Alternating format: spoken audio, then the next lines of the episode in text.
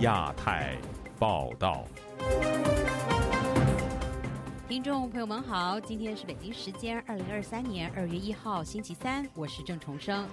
今天的亚太报道主要内容有：江西学生胡星宇被携带异调，死因再遭舆论质疑；中国校园暴力事件频发，未成年受虐谁之过？美国、日本、荷兰三国联手，中国芯片产业前景暗淡。《流浪地球二》各地热播，背后的价值观却令人堪忧。台湾内阁交接，新阁魁陈建仁宣誓打造坚韧台湾。接下来，请听今天节目的详细内容。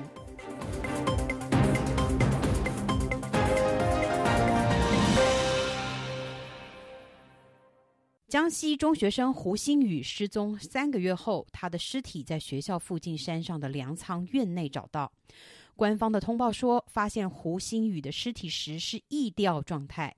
有中国的媒体指出，胡星宇的颈部是被鞋带悬吊的，但有法医认为，一条鞋带悬吊百多斤重的物品可能性不大。胡星宇的案件还有许多疑点待解。接下来，请听本台记者古婷的报道。江西省上饶市公安局本周日通报，发现胡鑫宇异调尸体后，多家媒体引述知情人士称，胡鑫宇被发现时是异调状态，说用的是鞋带。据每日新闻报道，知情人士透露，胡鑫宇被发现于粮仓内的围墙边上，粮仓管理员寻找所养的鸡时，发现胡鑫宇遗体，异调绳索为鞋带。知名法医胡志强分析。如果说它能悬吊一百多斤重量很多天，这一点可能性不太大。现在不知道公安现场勘查的一索到底是什么样，是不是鞋带挂在树上，是一根鞋带还是两根鞋带？这需要官方的通报，而且还要看鞋带的承受力是否能承受一百多斤。曾在湖南一地级市任职派出所副所长的李先生告诉本台。根据他的办案经验，尸体脖子很难承受体重达三个多月。那你这个是什么时候死的？对吧？你要讲清楚啊！是说是失踪时候就吊死了，那一百多天，尸体难道不腐烂吗？还能吊得住吗？不了了。伸手分离的时候，去按照常识去想，这个病都是不可能的。他现在为什么官方迟迟当时不公布这个胡鑫宇的下落呢？以我们这个做公安来说。这个案子实际上并不复杂。胡鑫宇的遗体找到后，众多网民开始寻找真相，并翻出有媒体一月十二日报道：九日起，上饶盐山县每天有五千人冒雨上山寻找胡鑫宇，警方、蓝天救援队等方面均参与，但仍然一无所获。财新网报道，胡鑫宇的母亲李莲英说，此前家人一起去过了粮仓一带，由于进粮仓需申请审批，只进去寻找过一次。民间救援队及警察也进去寻找过，多次搜寻均未发现胡鑫宇。对于胡鑫宇死亡案件，中国多位维权律师周一发表致全国人大常委会的紧急公开信，称现有死亡案件处理制度缺乏正当程序，且被广泛的滥用。死亡事件属于社会重大事件，目前。当市政府对事件的处理方式，基本是由侦查机关主导，跟司法机关或警察机关有着千丝万缕的联系，更缺乏一个正当程序，难以给公众一个真相和公平的出口。旅居美国的维权律师吴少平对本台说：“那到底他的所谓的实体是一个什么样的一种状况？什么？他没有跟社会公布，我们也看不到详细的这个这个这关于这个尸体状态的这个信息。”那他只告诉你一个结果，他们认为他们发现了这个人有一个录音笔在旁边。另外，很多的公众呢就聚焦的焦点，这个死者有没有看到他的器官被人摘取了？有没有这样的一种问题？非常合理的这样的一种呃质疑。在胡鑫宇死亡案件中，中国律师卢思卫、田田。陶波及魏水平等人联署的公开信，呼吁全国人大常委会加紧修改相关诉讼程序法律，单列死因调查程序一章，或专门立法设立死因裁判制度，给类似事件的处理一个公正的出口。自由亚洲电台记者古婷报道。中国网络热议的胡鑫宇案引发舆论对在校学生精神状况的持续关注。几天前，河北省衡水第二中学遭披露存在侵犯人权式的管理模式，而河南的雅圣思教育基地也被网友揭发体罚、虐待学生的问题严重。中国的教育管理模式究竟存在怎样的问题？对未成年人的心理健康救助又是谁的责任呢？接下来，请听本台记者凯迪和孙哲的报道。日前，一篇题为《衡水二中学生的发声，救救我们》的文章出现在知乎平台上，但很快就被删除。作者说自己是河北衡水市第二中学的一名外地生，因抑郁问题处于休学状态，并被诊断出左脚脚趾骨折，正在住院治疗。文章披露，该校随意体罚、打骂学生现象严重，滥用停课等体罚手段，脚尖贴墙、额头贴墙，时间不限，短则几节课，长则几天。有学生只因值日没打扫干净，就被愤怒的班主任一脚踹飞一米多远。学校对学生有成册的严格规定和处罚手段，却没有任何一项保护学生人身权利的规定。老师如何对待学生，完全取决于自己。对此，旅美人权律师吴少平告诉本台，从网络曝光的具体情况来看，衡水二中校方的行为已构成违法。教育法、教师法里面都有相应的规定，是不允许对学生进行这个啊体罚的。呃，因为那个高中生当中部分还是属于未成年人，依法也是受到未成年法保护的。但是呢，这个未成年法在显然在衡水中学这样的一种管理模式下，基本就是等于作废的。河北衡水二中是省示范高中，在当地以高考成绩好而知名，但获得高升学率的同时，却也被舆论称为监狱式学校。文章透露，该校歧视老师、学生现象严重，层层压榨，学校不把老师当人，老师也不把学生当人。文中还提到，该校实行全封闭式管理，学校严厉打击对外透露消息的学生，对网上传播的负面消息会马上删除，并调查向教育局举报过的电话号码。当地教育局对该校许多违规行为至今装聋作哑，原因是衡水经济对教育产业形成了路径依赖，该校在当地占有很大话语权。作者还说，在他身边出现心理问题的同学很多，他对未来已经没有希望。但将学校情况暴露出来，希望大家还有希望。吴少平律师认为，衡水中学缺乏人性的管理模式，会对学生造成严重的身体和心理创伤。相对于河北衡水二中的监狱式学校，河南雅圣思素质教育基地的状况则更为可怕。近日，有网民在微博、知乎等平台发文，揭露该基地打着素质教育、感化孩子的旗号，随意打骂、体罚学生，而这些学生都被视为有网瘾、早恋、叛逆、自卑、自闭等问题，被家长送来的。网络媒体《中国数字时代》整理了部分网友的举报视频，其中有网友说：“存在很多恶心人并且虐待的制度，比如教官和老师持有辣椒水随意惩罚学生。”吴少平律师认为，无论是衡水中学还是雅圣思教育基地，暴力侵害学生权利的现象都不是个案。这种办学模式实际上在全国各地呢是遍地开花，只是说有没有得到曝光而已。吴少平还说，地方政府官员和学校已经形成了一个利益共同体，因此也无意去解决教育模式下存在的严重侵犯人权问题。以上是自由亚洲电台记者凯迪华盛顿报道。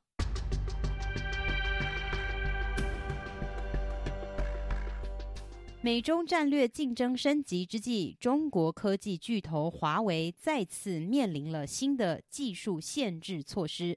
有学者指出，在美国、日本还有荷兰三国联手下，中国的半导体行业正在遭遇真正的寒冬。请听本台记者金伟的报道。多家媒体报道，美国政府已停止向美国公司颁发对中国科技巨头华为出口大部分产品及技术的许可证。金融时报此前披露，美国商务部目前已通知部分美国公司上述消息。二零一九年，美国特朗普政府时期，商务部将华为列入技术出口管制实体清单中，但当时美方还允许获得许可证的美国公司在不危及国家安全的前提下向华为出售技术。此次停发许可证，凸显美国进一步收紧对中国技术出口的法规和相关政策。中国外交部发言人毛宁在一月三十一日的例行记者会上指责美方此举是赤裸裸的科技霸权。这种做法。违背市场经济原则和国际经贸规则，有损国际社会对美国营商环境的信心。中方将继续坚定维护中国企业的正当合法权益。美国民间机构信息与战略研究所经济学者李恒清说：“美国认定华为将民用技术和设备用于军事的风险正在增加。目前来说，哈，应该说美国对中国的这个全面的竞争关系，哈，这个认识呢，已经变成了一个非常深化了的国家战略。不仅是这个许可证的问题，现在包括设备、design software 这个设计的 project 本身，全面的对中国进行限制。”近日，中国半导体行业遭遇噩耗连连。上周五，荷兰、日本与美国达成协议，共同对中国实施半导体出口限制。旅美政经评论人士秦鹏认为，三国联手制裁是卡死中国半导体十四纳米的发展节点。把荷兰和日本纳进来的话，其实就是已经是瞄准的十四纳米以下和以下的了。也就是说，对中国来讲的话呢，未来基本上就是在二十八纳米这种成熟进程这个方面去发展了。然而，荷兰和日本尚未公布协议细节。中国外交部发言人毛宁表示，中国外长秦刚已经与荷兰副首相兼外交大臣胡克斯特拉通话，荷方表示将继续以负责任的方式处理对华经贸事宜。国际制裁持续收紧之际，中国自身的半导体行业也动荡不安。香港南华早报报道，中国最大的芯片制造商长江存储在被美国商务部列入实体清单两个月后，计划裁员百分之十。外界认为，此次裁员与美国的半导体管制政策直接相关。李恒清分析说，作为长江存储的大客户，戴尔等美国企业正在逐步停止使用中国制造的芯片，用户和客单的大量流失会导致中国半导体市场进一步萎缩。有业内人士评论说，半导体行业的衰退比我们想象中的更严重，这个冬天是真正的寒冬。自由亚洲电台记者经纬华盛顿报道：中国国家留学基金委员会近日向各省教育厅发出了文件，要招募并资助高中毕业生赴俄罗斯留学，学习重点包括了精密科学、航空航天、机械制造、核能等理工类专业。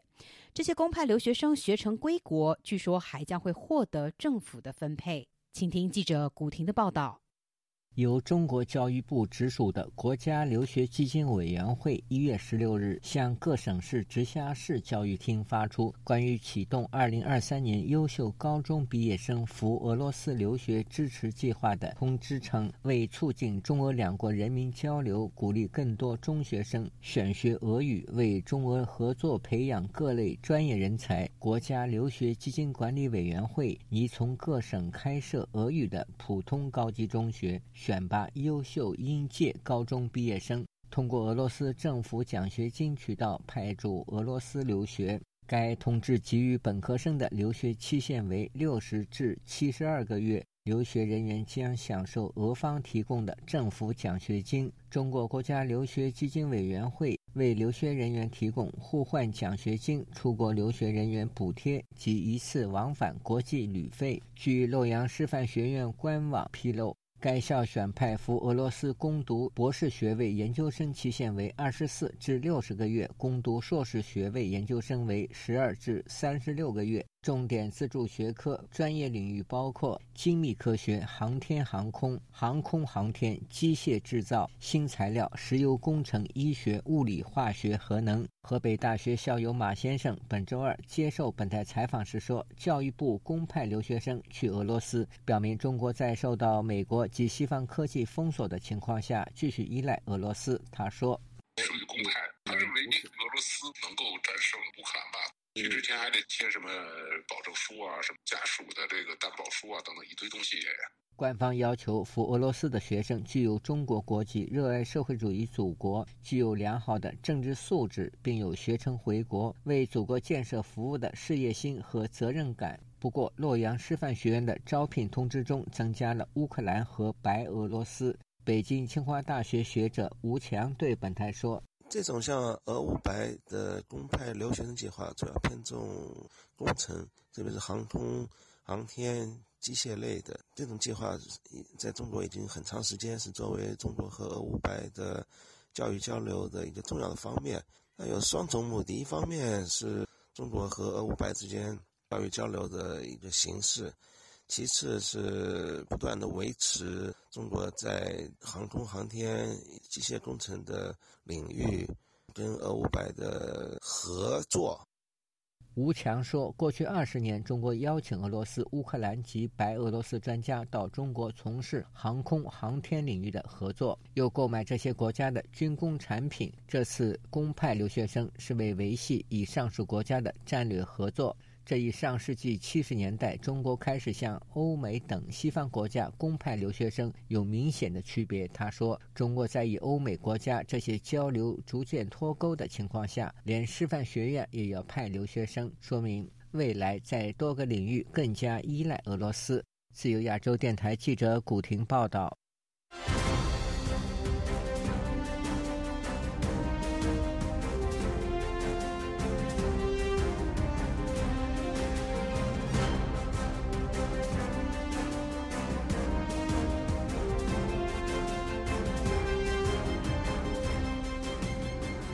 电影《流浪地球二》在春节期间上映。这部改编自著名科幻作家刘慈欣同名小说的电影受到中国观众的追捧，更被官方誉为科幻电影的里程碑之作。不过，美国《纽约时报》对这部影评却给了两星的差评。许多评论人士直言，这是一部以科幻包裹的中国宣传大片。接下来，请听本台记者唐佳杰的报道。我要宣布一件事，那就是《流浪地球》牛逼！中国科幻在中国的社交媒体上搜索《流浪地球二》时，最被广为转发的视频之一，是一位中国小哥疑似在《流浪地球二》播放后的影厅内，激动地为国产科幻片叫好。《流浪地球二》是继2019年《流浪地球》之后。导演郭帆再次推出的中国国产科幻电影，改编自刘慈欣的同名小说。根据官方叙述，这部电影讲述地球面临太阳危机降临，各国陷入一片恐慌，中国政府以及科研代表在关键时刻挺身而出，以延续人类文明为己任，肩负起守卫地球家园重任的故事。影院确实就很震撼，尤其是开头的那个太空电梯，哇，真的帅。呃，整体的布局搭建什么的，我只能说这部片子的投资都花在了它值得的地方。布景搭的真的是帅。在上海影视产业工作的刘先生，在手机上看了一遍以后，再买票进影院二刷。他对中国科幻片制作出好莱坞水平的视觉效果感到自豪，但谈到电影情节的故事线，他语带保留地说：“沿着党的表示，能拍成这样已经不容易了。”事实上。中共官方毫不避讳地对《流浪地球二》的主旋律表达肯定。中国电影集团党委书记傅若清在与央视的访谈中说：“中国科学家最后展现出来，我们有这种能力，可能带着地球去流浪。”中国一片好评中，《纽约时报》给出了严厉的批评，指责《流浪地球二》是近三个小时错综复杂的故事线、漏洞百出的主题和混乱的、显然得到国家认可的政治潜台词，而且除了华丽的特效及灾难场面。剧情经不起推敲。前好莱坞制片人、投喂《中国龙》一书的作者克里斯芬顿告诉本台：“中国电影虽然在技术及投资上超速发展，但在剧情的内核难以与国际观众接轨的原因，在于创作的核心价值。”在西方，制度为人民服务，但在中国，人民为制度工作。直到最近，集体主义和集体心态一直是主流哲学。真正的个人主义、创意表达自由的想法一直受到很大限制，这使得讲故事的过程受到严格审查和监管，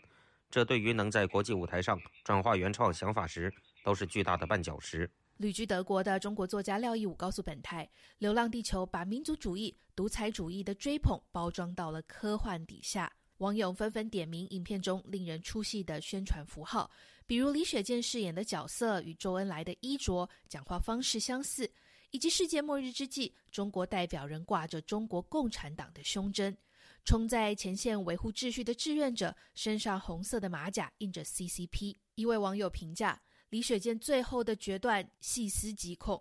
即使后果是全地球毁灭，也要照原定计划，因为坚信百分之九十七能变成百分之百。以意志决定一切的危机解决方式，在好莱坞大片也常见，但往往是关于人类共通的普世价值，比如对家人的爱、对自由的向往、对真理的追求。但这里的意志是我们的人一定能做到，而我们是中国人，而且只有中国人。自由亚洲电台记者唐佳杰，华盛顿报道。疫情期间，中国不少留学生选择返国上网课，以维持学习进度。最近，中国当局却突然宣布，从今年春季学期开始，不再认可跨境网课。这意味着数以万计的中国留学生需要尽快的重返外国校园继续学业。分析认为，这个决定涵盖政治因素，预料会让很多的中国学生措手不及。请听记者高峰的报道。一月二十八日，中国教育部留学服务中心宣布，今年春季学期开始，将不再为透过远程方式学习所获得国外文凭证书提供认证服务。美国华盛顿州中国留学生韩宇涛表示，新政策下，不少中国学生进退两难。他们选择上那个线上课程，就是他们不想离开自己的家，然后突然让他们独立的去生活，这是对他们来说非常困难的。他们肯定是很焦虑的嘛，就是如果不去的话，钱就白交了，然后很有可能自己镀金的这个这个机会也就失去了。美国冬季学期已经开始了一个月，学校已经找不到房子了，就是在学校是没有办法申请住宿的。但是现在美国这种情况，如果说没有 SSN 的话，啊，就是 Social Security Number 是很难找到的啊，因为就是没有那个信用评分，所以说这都是很困难的。澳大利亚一直是不少中国学生出国留学的首选。由于现在距离澳大利亚大学开学只有几个星期的时间，有关消息震动了当地的高等教育界。澳大利亚华人吴乐宝相信，中国当局的决定涵盖了政治因素，因为他在宣传他这个防疫已经胜利了，疫情已经结束了，他清零政策的都要把他这些痕迹给抹消掉。这也就是就中共一贯的运动式的一些政策导向，这些防疫关系到国计民生的一件一个卫生事件，它是完全完全把它政治化。现在取消防疫政策，它一样是把它政治化。疫情爆发前，澳大利亚超过四十四万名海外学生当中，中国学生所占的比例约为三分之一。吴乐宝说，大批中国学生回归对于澳大利亚是双刃剑。留学产业周边的收入，留学中介也好，餐饮业都会有一些增长，这是肯定的。但另一方面的话，就是说中国留学生他一直就是受中国领事馆、中国政府的一些控制，搞所谓的这个价值观软实力的输出，延伸到澳洲、澳洲校园甚至澳洲社会里边，就突然实施这样的一个大批留学生返澳，嗯，肯定是有助于他就是推动他这些价值观。代表澳大利亚八家顶尖高校的八校联盟首席执行官汤普森表示，对于部分中国学生来说，要在那么短的时间内解决签证和住宿等问题是不可能完成的任务。他敦促澳大利亚当局优先处理所有留学生的签证。自由亚洲电台记者高峰香港报道。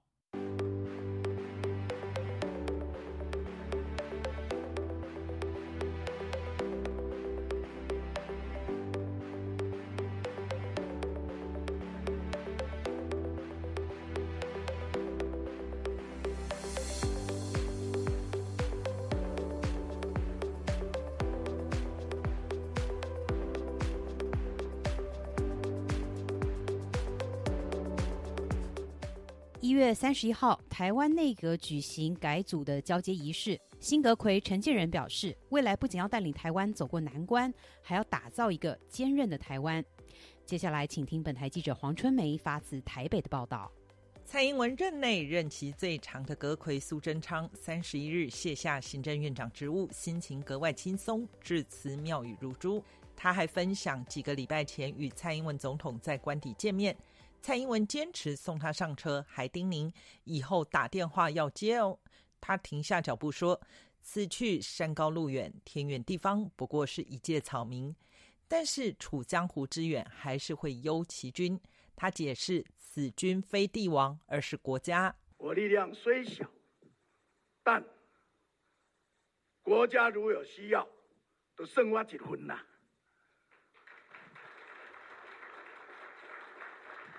在台湾的副总统赖清德监交之下，陈建仁从苏贞昌手中接下阁魁的印信。有趣的是，媒体发现这一次监交仪式与二零一九年场景十分相似。同样的三个人，时任副总统陈建仁则是监交人，苏贞昌从赖清德手中接下阁魁的印信。对于未来一年多的任期展望，陈建仁表示，阁魁将是人生最后一个公职。接下这个任务，他将全力以赴，没有悬念。很多重要的施政需要推动，大家没有蹉跎的空间，没有得过且过的本钱。未来的四百七十五天，请大家每一天都要上好花条，要对得起人民的托付，为台湾人民还有我们的后代子孙打造一个温暖而坚韧的台湾。在内阁定案前发生插曲，一度传出外交部长吴钊燮将与驻美代表萧美琴职务互换。随着阁员名单定案，两人职务仍维持现状。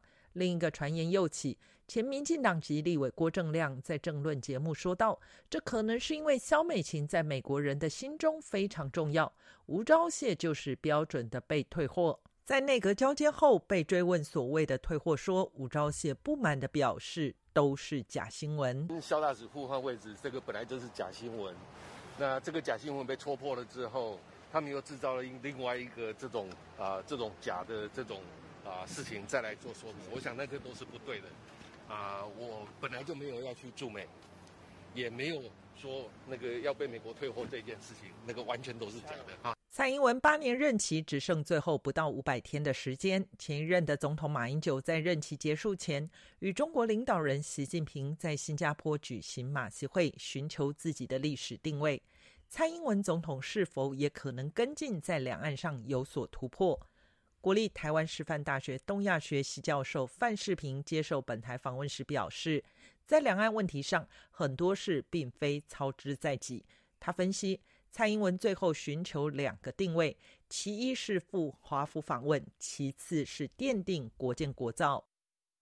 自由亚洲电台记者黄春梅台北报道。再带您来关心几则要闻：江西少年胡鑫宇失踪一百零六天，父母亲友望眼欲穿，却只等到了一具死亡多时的遗体。而在同一时间，吉林省高三生郑春梅失踪了八十七天，也再一次的引发各方关注。郑春梅的父亲十分着急的说：“他生怕女儿成了第二个胡鑫宇。”十八岁的郑春梅就读吉林省吉林市昌邑区第十三中学，她是去年十一月四号晚上八点左右步出与同班同学合租房之后，随即失联至今。郑春梅的父亲看过警方提供的监视器画面，得知当天晚上郑春梅曾经现身吉林大桥后就人间蒸发，而有一处监视器曾录得某个短暂助跑、跳下栏杆的模糊身影。警方与当地搜救队随即展开了搜救，但始终没有结果。直到去年十二月底，松花江面结冰搜救难，不得不暂时喊停。美国智库战略与国际研究中心周一公布，中国海警去年巡逻南海的天数都不断增长，在南海万安滩的天数达到了三百一十天，比二零二零年增长了一倍。而万安滩是越南的主要石油和天然气开发地之一，中国和越南的执法部门曾经在当地发生对峙。北大西洋公约组织秘书长斯托尔滕贝格周二对中国威胁台湾等举措示警。他认为，北京正紧盯着俄罗斯对乌克兰的战争，并且从中汲取可能影响未来决策的经验和教训。正在日本访问的斯托尔滕贝格三十一号与日本首相岸田文雄会谈后，在东京的联合记者会上表示，如果俄罗斯总统普京在乌克兰战争中打赢，这将传递出运用残暴武力可以让威权主义政权达到目标的讯息，这很危险。他强调，今天正在欧洲发生的事情，明天可能在东亚重演。听众朋友，以上就是今天的亚太报道，我是郑重生，谢谢您的收听，我们再会。